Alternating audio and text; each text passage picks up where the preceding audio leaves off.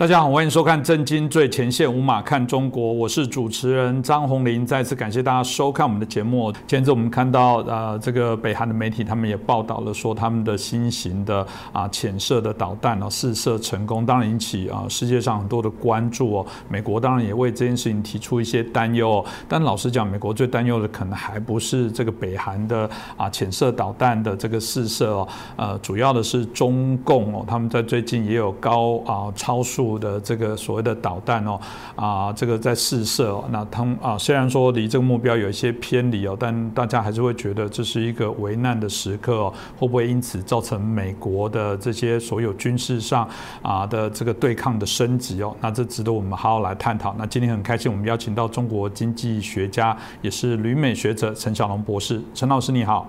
主持人好，观众朋友们大家好。啊，最近美国最高的将领哦，米利他也做出了一些回应哦，特别针对中国的啊高超音速导弹的这个试射哦啊提出一些评论哦。那有人就想起这个啊早期哦苏联哦他们这个发射第一颗人造卫星哦，当然引起非常大的一些关注哦。美国当然也很震惊啊，因为那算是一个当初大家在整个太空竞赛过程当中啊苏联啊这个捷足先登哦啊造成了这些影响啊，所以。有人会认为说啊，这个部分是一个所谓的啊，当时美苏的这个冷战过程当中一个非常重要的一个啊转类的一个点哦。当然后来也引起美国啊快速的一个觉醒哦。那我们知道后来这个至少美国是最早啊让人类登陆到月球啊，所以我们那时候称史普特尼克时刻哦啊，针对这个苏联当初第一颗卫星这样的名字来称作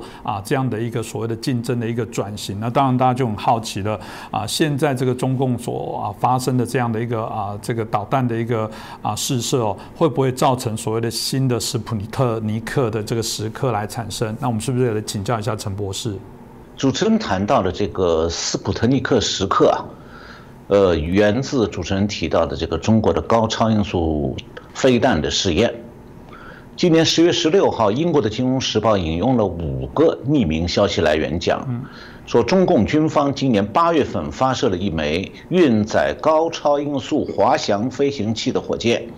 这个飞行器呢在低轨道空间飞行，绕地球一周，然后对地面目标巡航攻击，呃，结果呢是偏离目标三十二公里。那么《金融时报》这个报道说呢，中国在超高音速武器发展方面的进展令美国的情报部门感到措手不及。这篇报道还援引知情人士的话说呢。这次试验表明，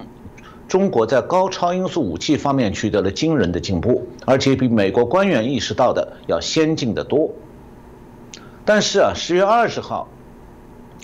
拜这个纽约纽约时报大家都知道是力挺拜登行政当局的。他刊登了一篇文章，援引一些专家的意见，表示说，负责报告轨道事件的美国军事单位公开的关于中国八月发射信息当中，没有任何与新闻报道中声称的武器试验相符。呃，对试射的一些描述是危言耸听。那么，《纽约时报》呢，很明显是在迎合拜登，试图淡化《金融时报》这则消息对美国决策圈的冲击，其来是有自啊。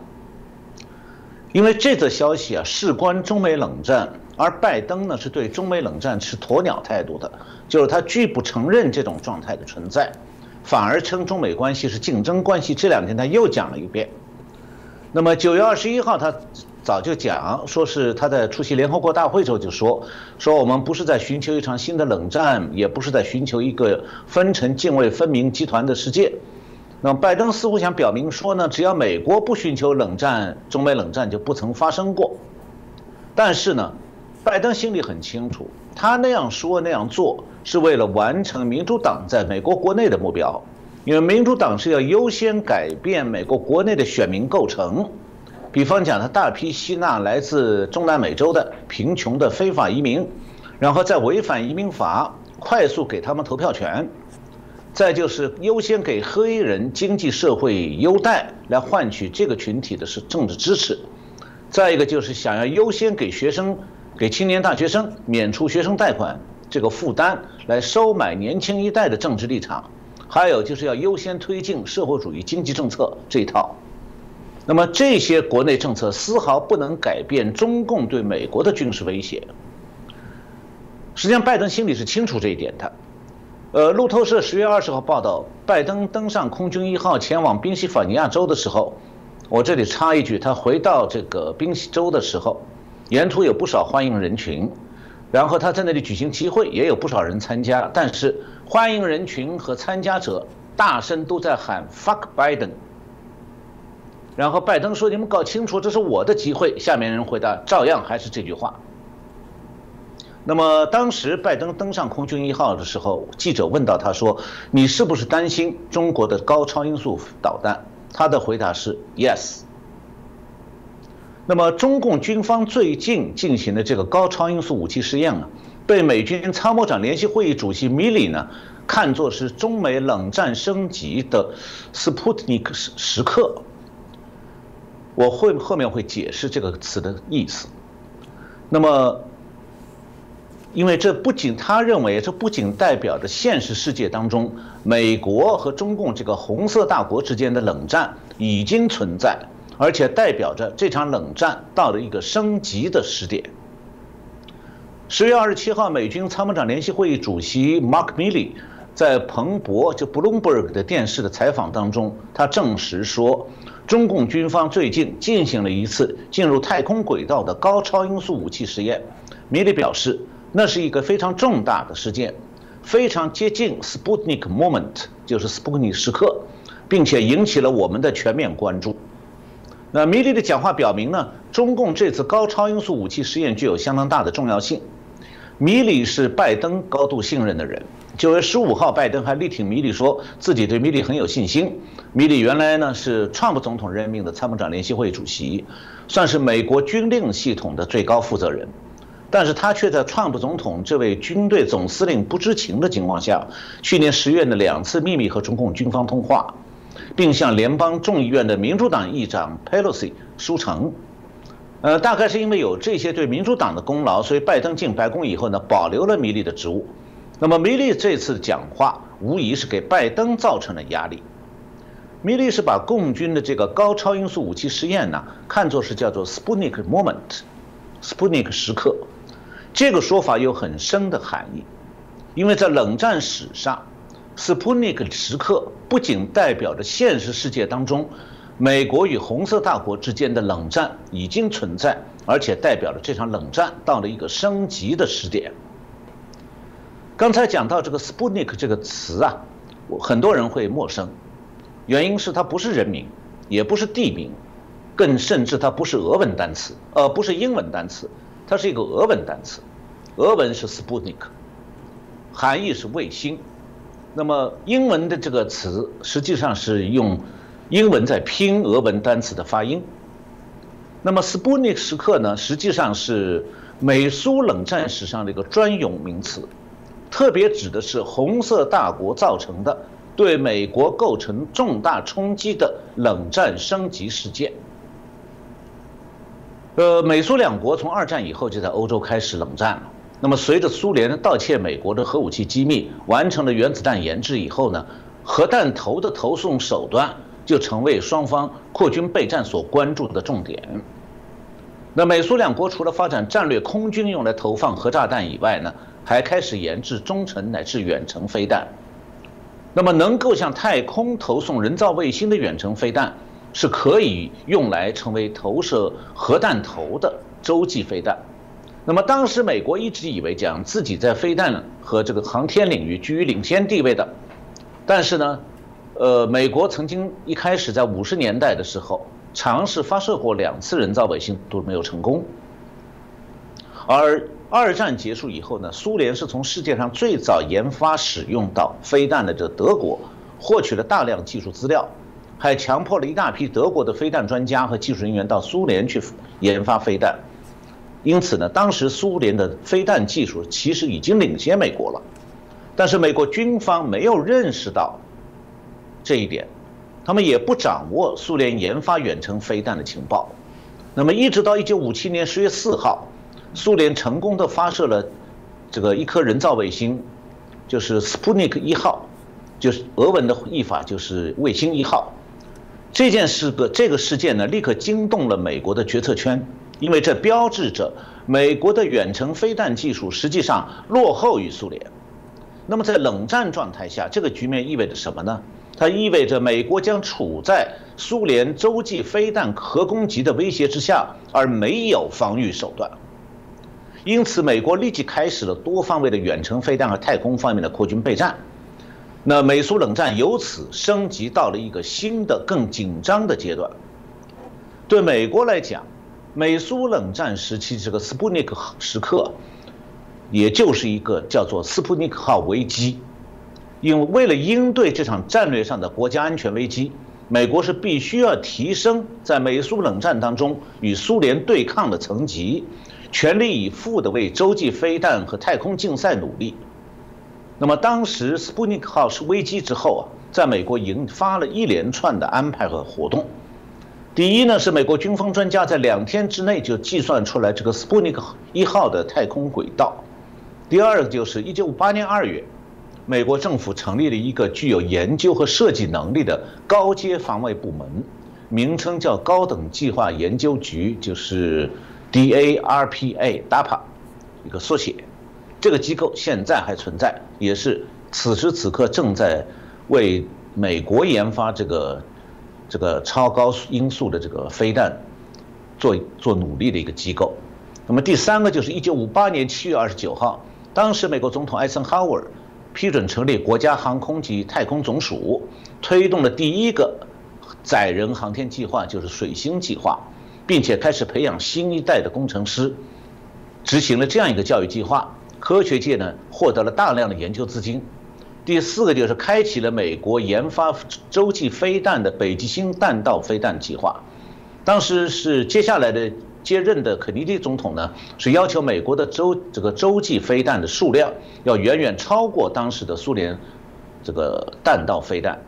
以后呢，苏联在冷战当中就失去了科技领先的优势，而美国取得了主导地位，也保证了自己的国家安全。是，刚老师刚提完，大家就比较清楚哦了解这个斯普特尼克时刻为什么在这件事情上被拿出来说。当然，大家很好奇啊，以中国的发展哦，老师过往也提过非常多，大家就很好奇说，呃，可以想象过去这个美苏的对抗，苏联拥有许多我们提到的一个研发的非常高超的。过往的一些基准哦，因为当初我想在历史上大家看那些脉络，他从东欧找到很多科学家等等，这样来做一些投资研究。那大家很好奇说，中共凭凭什么或者为什么他可以在这么快的一个时间，他们反而也造成了美国的这些压力，形成了所谓的对美国压力的这种所谓的军事的一个转变的一个转类的可能点哦。那即便是刚刚老师也提到说，这到底有跟没有，大家是不是应该？啊，要这个放宽心，其实没有想象中这么好，还是说，嗯，真的要小心，这真的是有可能中国在某些技术上开始要去超越美国。老师你怎么看呢？呃，中国是确实制造了美国的斯普尼克时时刻，嗯，这一点呢，这个参谋长联席会议主席米利将军已经讲了。那么在这个问题的背后啊，其实有一个值得关注的认知问题。那就是中美冷战的现状到底是什么，有多严重？那么就当年的美苏冷战是苏共点燃的，那么今天的中美冷战也是中共点燃的。我以前呢，在这个我们的节目中，呃，好像讲过几次，就中共是怎么样点燃这个中美冷战呢？就是他用一系列行动。这个第一个行动就是二零零零年上半年这个开始的，首先是一月份。去年的一月，中共派海军舰队到中途岛演习，公开摆出威胁珍珠港的姿态。其次呢，三去年三月，中共宣布呢强占南海的国际海域，用人造岛组成海军基地群，然后把南海变成中共威胁美国的带核弹头洲际飞弹的核潜艇舰队的发射阵地。再次呢，就是今年呃去年六月，中共宣布。用北斗卫星系统完成了对美国全境实行精准核打击的核大战部署。第四呢，就是今年冬天和春天，中共派出航母舰队在南海和东海与美军的航母舰队对峙。那么到今年春天为止，呃，中共已经用这些军事行动表明，他是故意的，而且是主动的发起了针对美国的冷战式威胁。但是呢，中共共军采用的军事技术手段，直到今年春天为止，仍然是二战后的传统方式。那么，中共点燃了中美冷战之后啊，无论美国官方怎么样解释，事实上。中美之间已经不再是拜登所讲的所谓的友好竞争的关系，而是冷战的核威胁之下的敌对关系。这个不是拜登用不寻求冷战这样的说法就可以敷衍过去的，因为中共正在寻求新冷战，美国只能应对中共的核威胁。那么，拜登的这种不寻求新冷战的说法，只不过表明了他的软弱姿态，但是中共点燃了这个中美冷战的事实啊。是拜登没有办法回避的现实存在，但是客观讲呢，就是美国是确实一直不太担心中共的核威胁，为什么呢？因为美国的反弹道飞弹防御系统已经用了几十年了，非常完备而且有效。那么美苏冷战结束之后，中美蜜月还继续维持，美国没有了冷战对手以后呢，对红色大国可能的远程核威胁。就是包括以陆地为基地的和以潜艇发射的洲际飞弹呢，多少有些掉以轻心，以为美国可以继续使用美苏冷战时期的那个美国那种防卫远程核威胁的反飞弹，呃反导弹飞弹系统呢就可以应付了。但是美国军方显然没有料到，中共点燃了中美冷战之后，会如此之快的在二十个月之内就进一步升级了中美冷战。把中美冷战推到了第二次对美国来讲的斯普尼克时刻这个关节点上了。那么今年八月中共发射的这个高超音速武器啊，和一九五七年苏联发射的那个斯普尼一号人造卫星一样，都代表着中共的运载核弹头的投射工具升级进入了一个新的层级，也意味着中共的远程核威胁手段领先美国了。那么目目前呢，美国目前没有反制手段，也没有可以用来防御这种武器的技术能力。那么美国先前是在美苏冷战当中战胜了苏联的，关键就是他从斯普尼克号危机当中警醒了，开始了一系列科研研发，然后取得了遏制苏联核威胁的优势。那现在美国呢是在中美冷战当中遇到了第二次斯普尼克号危机。它的反应怎么样呢？呃，我们要把这个军令系统和军政系统分开来看。作为军令系统呢，是美国这个参谋长联席会议主席，他的职能，呃，就是联席会议主席以及这个联席会议的各个军种的负责人。参谋长联席会议的职能是研究军事战略、制定作战计划、完成军事训练、指挥各个军种的活动。但是呢？负责确定军事方针、装备研发和军费使用的，是作为军政系统的国防部。既然美国目前啊没有应对中共新的核威胁的手段，这个难题现在就交到了负责国防大政方针的由文官支配的国防部手里。所以呢，美国军令系统发出危机信号之后，军政部门如何应对才是关键。那么当然了，拜登的态度也至关重要。但是到现在为止，拜登还在忙着出国外交。他是十月三十号到三十一号去罗马参加这个二十国高峰会，然后十一月一号又到英国北部苏格兰的格拉斯哥参加在那里举行的全球气候变化高峰会议。那么在这个期间呢，他现在完全没有时间去顾及美国军令系统发出来这个第二次斯普尼号危机的警号。那美国国防部的态度是什么呢？美国国防部的发言人科比对中共发射超音速武器的有关报道，他只表示关切，但他试图按照拜登的既定方针，淡化中共新的核威胁手段的意义。科比说呢，他自己不愿意为中共试射高超音速武器贴上“斯普尼克时刻”的标签，也拒绝对中共这次高超音速武器实验的技术先进性以及它是不是领先美国这个问题做出直接的答复。他只是说这项技术对我们不陌生，我们对掌握这项技术也考虑过一段时间。我认为这不仅包括我们自身努力掌握这项技术，我们也认识到我们有防御能力，我们需要不断提升这项防御能力。但是啊，美国有一个裁军大使叫 Robert Wood，他的说法就不一样。他说，美方对中国的高超音速导弹试射非常关注。你如果是一个成为这种技术的目标的国家，你就会想出一种方法来保护自己免受其害。因此，我们开始研究其他的应用和防御性应用，这就是继续加速军备竞赛。同时，他表示，我们不知道如何对这种技术进行防御，中国和俄罗斯也不知道。那么多年来呀，美国军令系统的将领们一直是在警告说，红色大国在发展高超音速武器的实验，有这种危险。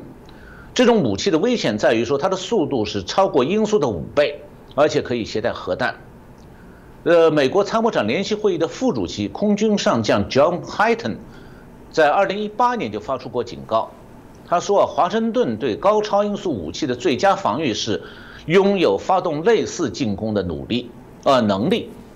就是美国如果也有同样的武器，美国就有能力发动进攻，那么中共就不敢使用这种武器。当时他说，我们还没有任何防御手段可以阻止一雷一枚这类的武器针对我们来部署。呃，就其这种武器的研发来讲的话，早在2011年，美国国防部就造出了高速高速的高的超音速样机。但是呢，奥巴马时代的五角大楼官员们考觉得说，这项技术继续研发下去会加速太空军事、太空军事化，所以就把这个高速高超音速飞机的研发搁置了。那中共和俄罗斯呢，事实上是在不断的加速太空军事化，全力以赴的研发高超音速武器。这也证明奥巴马时代执行的奥巴马方针是何等的愚蠢。那么这就迫使美国重新恢复，现在要重新恢复对这项武器、这项技术怎么样把它武器化，要研发。像今年九月二十七号，五角大楼已经宣布说，这个国防部属下那个高级研究计划局啊，和美国空军已经完成了对一种叫做空射吸气式高超音速武器的一次飞行测验，取得成功了。那么国防部的高超音速武器研发部主任叫做 Mike White。今年六月，在华盛顿一个智库主办的讨论会上说，美国是正在推进高超音速武器的研发，目标是二零二五年前后测试在空中、地面和海上发射高超音速武器，并制造出这些武器。这话的意思是现在还造不出来。那他还说呢？除了攻击性高超音速武器之外，那国防部也在积极研发能够防御中共和俄罗斯等潜在对手的超高音速武器的攻击，包括在发射阶段、滑翔阶段和中段拦截敌方的这个武器。那么很显然，呃，在美国国家安全第二次遇到这个斯普尼克号危机到来的时候，也就是这次这个危机来自于中共。那么目前军事上要应对两大任务，一个是研发同类的武器，在太空军是军备竞赛当中取得与中共的军事，这个军就均衡的军军事；第二就是要研发这种武器的防御系统。那么目前还没有任何国家在防御这种超高音速武器方面，超实际上是超高音速飞弹，在这方面还没有取得进展。也就是说，美国、中国、俄国这几个大国都没有研制出有效的对高超音速飞弹的防御系统。那么，更重要的问题是，拜登会不会继续他在中美中关系方面这种鸵鸟政策？那么，当年啊，美国首次遇到斯普林克号危机的时候，当时的总统是艾森豪威尔，他的反共立场非常坚定。那么，一九六零年上任的年轻的肯尼迪总统也是坚定的支持并推进美国的国防高科技研发，他们两人为美国走出斯普尼克危机做做出了贡献。但是呢，现在拜登还有他的同党啊，在意识形态上恰恰和艾森豪威尔相反，他们是对社会主义情有独钟。那他会对为美国来做什么？美国能不能够度过这个第二次斯普尼克危机？世界正在拭目以待，也但是不管怎么样，因为美国进入了第二次斯普尼克号危机，中美冷战已经升级了。这比用那个气候变化来掩盖的那个不太不靠谱的所谓地球暖化派所关心的事情，毫无疑问要紧迫得多。是老师刚刚所提到的部分，大家也让我们会觉得很疑惑。如果就像陈博士所提的，这应该是美国一个非常重要转折了，因为。啊，台湾很常谈的一个部分是，哎，万一中共打过来了，美国会不会来协防？那你现在就知道这谈的议题很重要，为什么呢？他来协防也没用，因为中共的军事的科技一旦超越了美国，在某些先进的科技上往前领先，就是美国来协防也有限。哎，这就是我们说的必须担心哦。当台湾有台湾所面临的这些压力，但像老师说的，美国作为一个他自诩还是一个啊，在民主。啊，国家的这种所谓的领头者哦，那这怎么可以会是不去关心或者不作为一个非常啊啊这个啊强烈关注的事情？这基本上可以讲是他们国家的国安危机哦。不过就像老师啊所说的，我们现在都还在怀疑这个拜登到底玩真的玩假的，你到底搞不搞得清楚现在谁才是你真正的威胁敌人呢？而且呃，不只是中共，我们看到前一阵子啊，这个啊中共跟俄罗斯一起做的这个所。的军舰在东海的演习哦，彼此之间他们的合作，这听起来美国的压力更大。它还不只是现在中共在技术上啊面临到他们有可能超越美国的可能啊，包含这个俄罗斯原来的部分，普京在之前哦，他们试射超啊高超音速啊导弹成功的时候，他们也是跟老师刚刚比喻，就像是他们发射的第一颗人造卫星一样，觉得那是一个划时代的非常重要的里程碑哦，所以老。是这样，美国不不是应该是噩梦的开始吗？我觉得没有那么严重。嗯，为什么呢？拜登当局啊，把这个俄罗斯的威胁夸大了。嗯，所谓俄国对美国的军事威胁啊，我们要来看的一个问题是，扩军备战呢是一个是大国之间长期的综合国力的比拼。那么如今的俄国，它只是在借助美苏冷战时期积累的一些军事实力，摆出了一副威胁姿态。但它并不会超越可能真的引发冲突的那个界限，所以俄国实际上并不是美国真正的威胁。那么更重要的是，今天俄国的综合国力不但无法与美国相比，连中共都比不过，因此俄国也不具备长期威胁美国的实力。我就举一个我自己经历过的事情，我一九九五年到俄罗斯去。有这个当时接待单位跟我讲说，你想不想看我们的核潜艇啊？就发射核武器的远程飞弹的核潜艇。我说那想看啊。我说可以看吗？他说已经都现在停在码头上开放参观嘞。结果我就还真跑到他们波罗的海舰队的基地去，坐了大旅游大巴去看了，还拍个照。就是说当时俄国已经到了连核潜艇都没有钱维护，要靠吸引游客提供一点小钱。来让那个核潜艇那个基地还活着，这是他当时的现状。现在好一点也好不了太多。那么回过头来讲，拜登当局为什么要把俄国和中共的军事威胁相提并论？我的分析呢，它有三个方面的原因，至少是三个。第一个就是美国的情报部门啊，有突出俄国威胁而低估中共威胁的偏好。我这里举一个例子。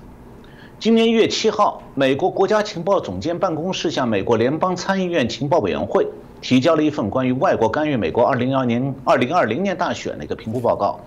当时，美国的媒体《华盛顿观察》获得这份报告，当天就在网站上以“情报人分析人员低估中国对这次大选的影响力”作为标题，报道了美国情报界对中共干预美国大选的担忧，同时披露了情报部门内部的分歧。那华盛顿观察的报道提到说，美国情报界内部分析外敌威胁的时候，不同背景的人有不同的倾向，有的强调俄国的威胁，有的低估中共的威胁。那么当时的国家情报总监叫做 Ratcliffe，他是在去年十二月接受华盛顿观察这个媒体采访的时候说，他说我们有些情报分析人员从美苏冷战时代就在这个部门了。习惯于把俄罗斯视为威胁。那么刚才讲到的那份这个国家情报总监办公室提交参议院的那份报告，它的起草人呢叫做这个 Barry Zulaf，他是这个国家情报总监办公室一个资深的情报官，他是起草这份报告的人。他告诉华盛顿观察的记者，中国情美国中情局的中情国情报的相关分析人员不愿意把中共针对美国大选的行为评估成不当影响或者干预。那么，因为这些人倾向于不同意川普政府的政策，所以就不想把他们的分析拿出来，呃，造成对川普有利的结果。那这个 Zuroff 还提到说呢，国家情报总监 Ratcliffe 不同意情报系统里头中国情报分析人员对中共行动的既定分析方向。现在的中情局，中国情报分析人员还是同一批人。那么大家可以知道他们的倾向性。那么第二个原因就是，拜登行政当局不想和中共翻脸，他也不敢真忽视中共对美国的军事威胁，所以啊，他在外交方面总是故意的把俄国和中共对美国的军事威胁相提并论。那么真实意图是什么呢？就是借抬高俄国军事威胁的危害来掩盖中共军事威胁的危害。这样就可以为他向中共示好啊铺平道路。这也就为什么拜登当局始终拒绝承认中共点燃了中美冷战这个事实。那么第三，还有一个原因，就是拜登当局强调俄国威胁还有一个作用，那就是当他把俄国军事威胁和中共军事威胁相提并论的时候，可以起到放烟幕的作用。那就是说。有时候，拜登当局必须要就军事对抗表示态度的时候，他就故意把对中对抗中共的措施和对抗俄国的措施混为一谈，听起来好像是针对俄国的。那么这样做呢，就既可以满足国会内部对中共强硬派的意意愿，让强硬派觉得说，哎，听起来好像拜登没有放放弃国防备战，但是呢，又让中共听起来讲的是俄国，没讲到中共。那么我呢，以前在节目里讲过，红色大国对美国的冷战包括政治、军事、经济多个层面。下面呢，我就来分析一下美苏冷战当中这几个层面，美苏两国力量的此消彼长，顺便呢，和中美冷战的局势做点简单的对比。这样的话，我们就能从历史经验当中啊，看到一些美国和红色大国势力消长的一些规律。呃，如果现在回顾一下美苏冷战的开端，有一个1948年的事件，现在有人很少提了，但这个事件是美苏冷战政治对抗的一个重要开启点，今天对台湾很重要。大家听了可能有点奇怪，为什么？呃，听我把这个故事讲完。1948年初，第二次世界大战以后。捷克斯洛伐克是在苏联驻军的范围内的，这个国家当时一九四八年初的时候还保持着战前的民主体制。当时民选的捷克斯洛伐克的贝内斯政府在民意的支持下，不愿意去从苏联的操控和指挥，于是，在一九四八年二月，苏联在捷克斯洛伐克发动了政变，推翻了这个民选政府，换上了亲苏的傀儡政府。那么这个事件充分展示了苏联扩大它的势力范围，以及与美国为后盾的欧洲国家对抗的这个实质呢，到底是什么？就是一个专制的红色大国试图不断扩展其势力范围，用专制的红色傀儡政权，来想他，想来替代他想推翻的民主政权。那么，如果美国不能看透莫斯科的真正用心和长远意图呢？最后是必然会环绕着红色大，在那些环绕红色大国的民主国家，会一连串的发生多米诺骨牌效应。那么这次事件的发生，就是一九四八年二月捷克斯洛伐克被政变的事情，把美国国内当时亲苏的声音，还有二战以后对苏联的绥靖主义的主张都压了下去。从此呢，美苏冷战的政治对抗就全面展开了，它的核心就是。要守护民主国家，还是放任红色专制威胁世界？我今天讲这个故事，是因为今天中美冷战所面对的政治对抗层面，其实和美苏冷战开始的时候局面非常相似。那么今天中共在台湾所谋求的，与当年苏联在捷克斯洛伐克所实行的没有什么不同，两者都是要用红色傀儡政府替代。不听命于红色大国的民主政府，然后在武力的胁迫下实现红色政变，然后再在红色大国驻军的威慑下，让傀儡政府为红色大国充当炮灰。这两天我看到中共的外宣官媒已经开始营造要在台湾支持红色傀儡的舆论了，他用的词汇和在香港用的一样，叫做“爱国者治台”。这个话什么意思？中共实际上想讲的是“爱共者治台”，你们谁爱共产党，你们来让他来统治台湾，我占了台湾，只有爱共产党的才可以统治。那么同时，中共还在宣传他们正在制定。要抓人杀人的，要名单，就是说，如果台湾这个批评共产党这些人，将来中共不但不容，而且要抓要杀。这就是中共讲的爱国者治台，也就是要用红色傀儡势力在台湾实行中共的专制统治。他绝不允许民主制度和真正的民选政府在台湾存在。所以，这场新冷战的中美之间的新冷战。和当年的旧冷战、美苏冷战是一模一样的。那么回过头来，我再讲中美冷战的军事对呃美苏冷战的军事对抗层面，这个跟今天的局势有关系。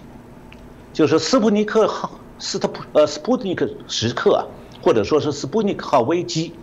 其实呢是因为美国开始放松了核武器投射手段的研发，而苏联加紧这种技术研发的一个标志。然后才因为美国放松研发，苏联加紧研发，就出现了这样的危机。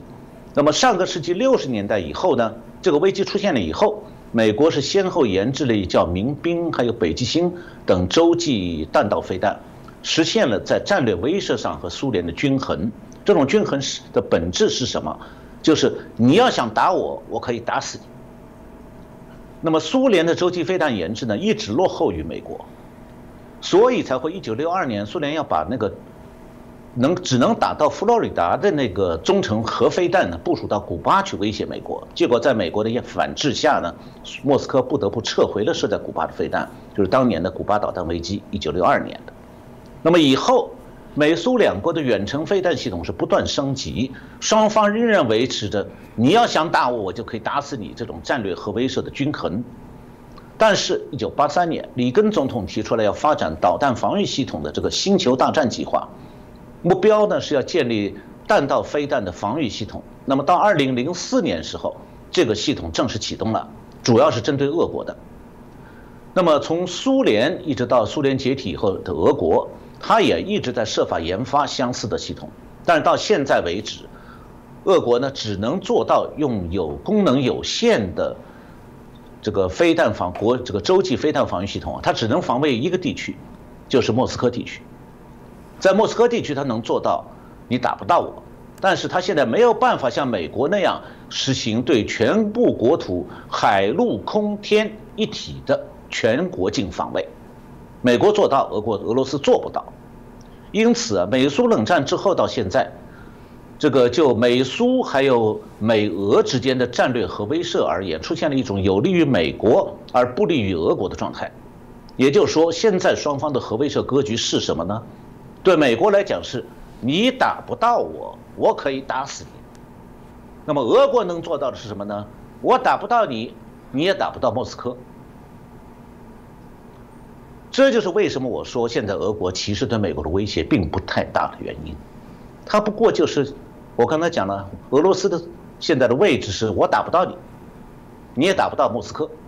但美国你要打我别的地方，我只好让你打。那么我前面讲过，还有一个问题要关心的，就是冷战中的双方啊是一种综合国力的比拼。我在以前节目也讲过，美国中情局是向来高估苏联和俄国的实力的。不过呢，不管美国中情局的能力怎么差，我们还是只能看他的报告。因为美国总统也是看这个报告的。那么，关于苏联综合国力的状况，一九八一年的时候，美国中央情报局有一份国家评估报告，标题是《苏联在世界权力竞争中的目标和希望》。这份报告说，我下面引用原文：进入二十世纪七十年代，苏联时政领导人发现，过去二十年的经济增长和军事投入获得了回报。包括前所未有的优势军事地位和长期政治利益，形成了对苏联外交政策的关键补充方式。只要认为苏联，呃，只要苏联认为西方实力在下降，只要苏联认为历史的钟摆正在朝向自己，他就会越来越实施强硬的对美政策，这指的是苏联在冷战上面的战略。那么这份报中情局的报告还说呢，由于战略武器平衡的改变以及常规武器的持续发展，苏联已经做好了充分准备，也更愿意冒险与美国在一场重大危机中对抗。由于它拥有了军事优势，这种可能性也更大。美国力量优势的丧失和苏联力量，尤其是军事实力的发展，使得克里姆林宫增强了进一步实施强硬国际政策的信心，也越来越漠视美国和西方的反应。那么，中情局当年对苏联的评价，似乎现在都可以用到现在的中共头上那么，综合国力了而言的话，苏联的真相是什么呢？我刚才讲了，为什么说中情局一贯高估苏联的状这个军事实力、军事实呃这个军事实力和经济实力，这个综合国力呢？就是苏联经济实力增长啊，它最快的时代是一九六零年到一九七零年，那时候不但它军事工业快速发展，民用工业也让民众的生活水准不断提升，因此西方经济学界相当多的人都认为、都认可而且称赞苏联的实力。我举几个有名的人物啊，一个是美国的著名历史学家肯尼迪的拉美事务助理施莱辛格，他到俄罗斯访问，到莫斯科访问，然后他说，他讲的是苏联啊，他说这是一个繁荣强大的国家，某些情报专家指美国有一些批评苏联的，叫 Bill Casey，他说某些情报专家认为啊，美国可以用经济武器摧毁苏联的繁荣，这仅仅是自欺欺人。美国还有一位著名的经济学家 Galbraith，也许很多台湾的听众都知道他。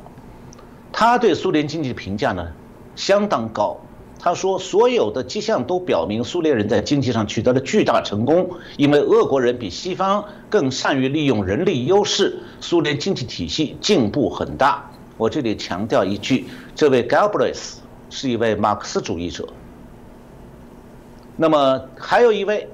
是美国著名的苏联问题专家，哥伦比亚大学的教授叫比尔勒，他在美国的外交事务杂志上发一篇文章说，苏联人的耐受力极高，他们拥有世界最强大的经济、政治、社会潜力，足以克服任何困难，他们不可能被我们打败的。还有就是美国一个著名的经济学家，这个诺贝尔奖得主叫 Paul Samuelson，这个人中国大陆的所有学经济的人都知道，因为都用他的教科书。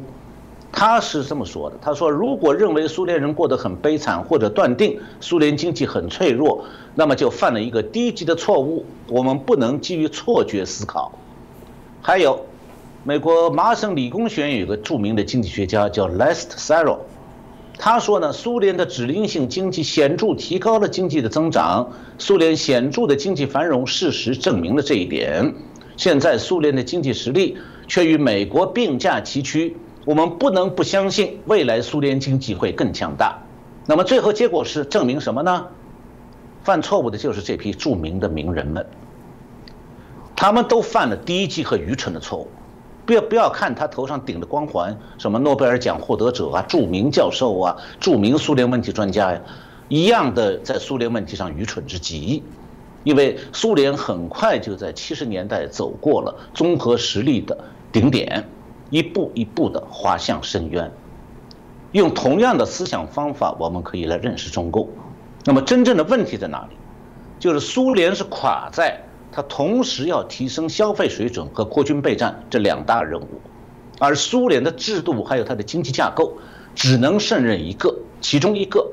因为这两个任务同时推行，就会逐步的吸干政府的资源。这个教训也同样适用于现在的中国。是，刚刚老师这样分析，我想很清楚哦。这个当初在美苏哦，在经历这个斯普尼特时刻的时候，当然我们看到所产生的这些啊拉拔的部分，那的确它把它套用在现在美中之间的这种冷战的过程当中，在一些科技的追逐来讲也会有。但是当然啊，斯普尼特尼克时刻这件事情，从当时美苏开始，很多美国境内就一直在关注这个啊议题哦，他们在谈什么时候。啊，有可能啊就会有国家，或者是现在看起来是中国会有机会啊超越哦。老师刚刚也提到说，嗯，也许也不用把它扩大，但也必须要谨慎小心。呃，如果从我们看到中国投入所谓的研发经费，我们必须说也不只是这个啊高啊，就我们所看到的这个啊高超音速的导弹哦，嗯，其实我们包含过去看到五 G 的部分，中国在某些技术上，它还是不断的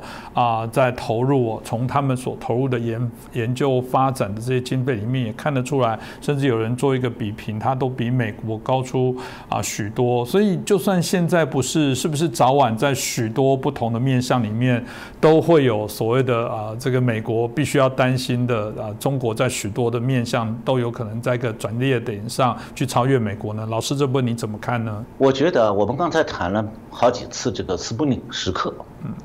指的是呢，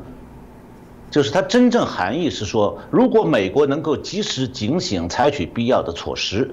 反制苏联，同时实现核威胁的战略平衡，那么美国就能度过这个危机。那么从这个意义上讲，这样的时刻是只有一次的，嗯，在此发生了以后，要么是美国警醒，要么是美国沉沦。那么中共当然是希望后一种的，拜登和他的民主党也不那么争气，但是啊，毕竟美国还不是一党独裁，还有政治制衡，所以美国的警醒仍然是可以期待的，至少美国军方的军令系统是警醒的。那么另一方面，我们要讲到中共，就主持人谈到这方面，就中共到底。现在的实力怎么来评估？前面我讲了很多关于俄罗苏联的这个实力问题，它有高过美国的时候，但是很快它就下坡了。我前面提到，它最好的时候是六十年代，然后下坡时就八十年代、九十年代苏联消失了，就不用再讲了。那么中共今天到底是走在苏联的六十年代还是苏联的八十年代？这个判断是判断中共今后未来走向的一个关键点。它非常重要。那如果是前者，苏联、中共现在就走在苏联六六十年代那个蒸蒸向上的那个阶段，那么中共的经济繁荣和扩军备战就会持续下去，那么中美之间的差距会缩小，不断缩小。但是，如果是后者，如果中共今天走的走的所处的阶段是苏联的八十年代，那么。中共现在已经在综合国力上走过了顶点，而且开始往下坡滑了，我们就不必再去相信中共还可能超越美国。那么我们在十月二十七号的节目里啊，正好就分析中共的经济前景的，当时那个我分析的结论还是蛮清楚的，就中共开始走下坡了。当然了。如果今天世界上有一部分专家说执意他就要犯当年那些夸夸赞苏联繁荣成功那些美国学者的愚蠢错误，谁也拦不住他们。可惜的是啊，美国在苏联解体以后少做了一件大事，那就是全全面的评估一下，为什么那些著名的美国学者专家集体犯那些错误，犯愚蠢错误，不知道苏联要解体。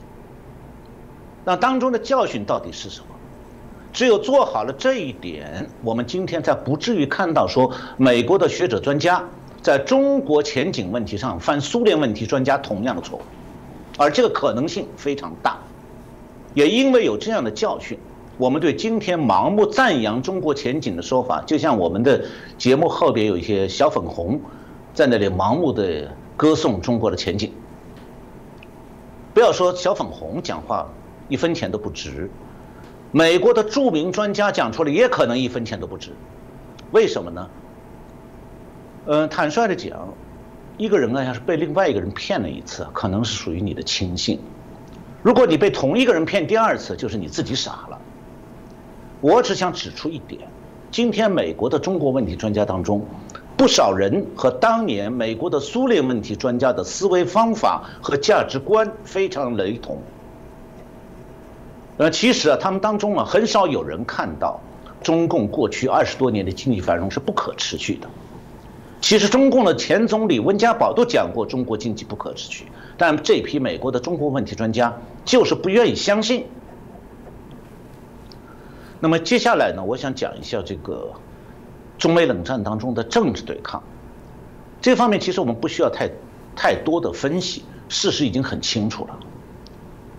那么我想要讲的是说，通过苏联和美国在美苏冷战当中的政治对抗，我们看到一点，就是今天中共和台湾的关系，不仅仅是中共要夺取中美冷战的前沿阵地，要突破第一岛链，要威胁美国这么一个问题。同时，也是中共要摧毁东亚的民主国家，实现红色专制、出境统治这样一个问题。就中共不只是想把这红色专制坚持在中国大陆实行下去，他还打算统治到台湾来，还打算统治到日本、韩国去，甚至到菲律宾、到印度尼西亚，甚至也还包括澳大利亚。所以啊，现在台湾有些人还在讲要实现两岸统一，这个说法背后的潜台词已经不是什么统一梦想了。那是想拥抱专制、扼杀民主，向中共讨个人利。那如果中共啊，他现在这个计划得逞，我觉得他是个阳谋，不是不是阴谋。为什么呢？他已经是在台湾公开的招兵买马了，这就是阳谋了，公开的这个谋划。那么，如果中共这个谋划得逞的话，从台湾变质开始，整个东亚地区的民主国家可能都会逐步失守，半个世界就成为了中共的大东亚红色帝国了。我们都记得日本当年有一个大日本帝国有一个大东亚共荣圈的梦，中共现在有个大东亚红色帝国梦，所以东亚地区的民主国家是必须和美国一起来守护东亚地区的民主和自由。那么今天时间不多了，我就讲一个，再讲最后一个问题，就是事关综合国力的判断。当然我来不及细讲了。呃，中共要在冷战、中美冷战中坚持下去，它的综合国力是它的前提条件。那么分析红色大国崛起梦这个前景啊，有一个话题是绕不过去的，那就是很多人都会提出来说，苏联是封闭式的计划经济，那么中共已经改成开放式的半市场经济了，改革开放了。那中共是不是就能够避免苏联的命运？那么现事实是什么呢？中共和苏改革后的中共，和当年不改革的苏联两者的区别就在于一点：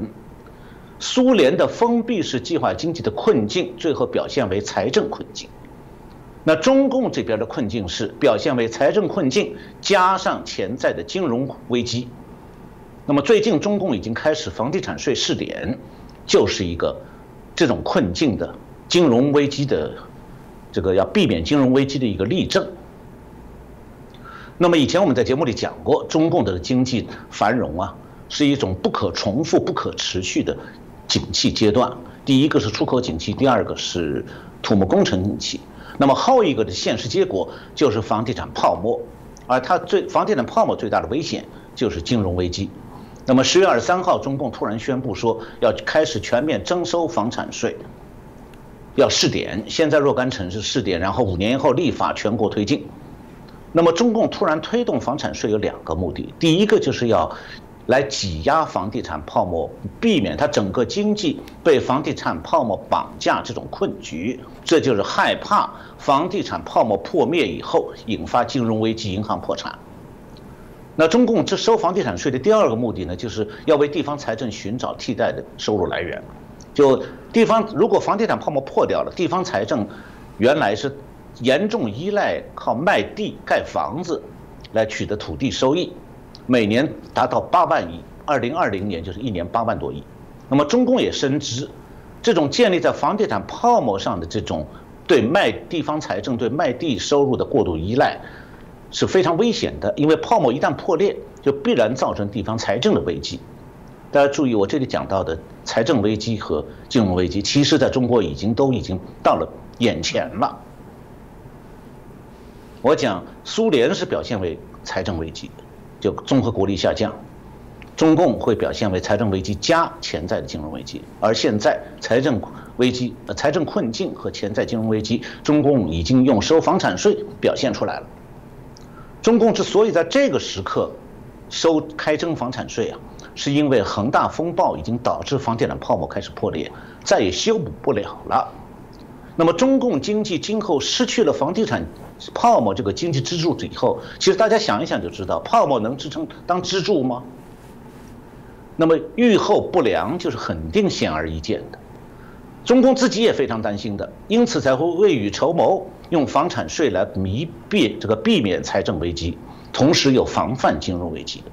那么，中共对财政危机和金融危机的防范措施本身证明啊，中共今后的综合国力再也不会像过去二十年那样蒸蒸日上，而是像八十年代的苏联那样每况愈下。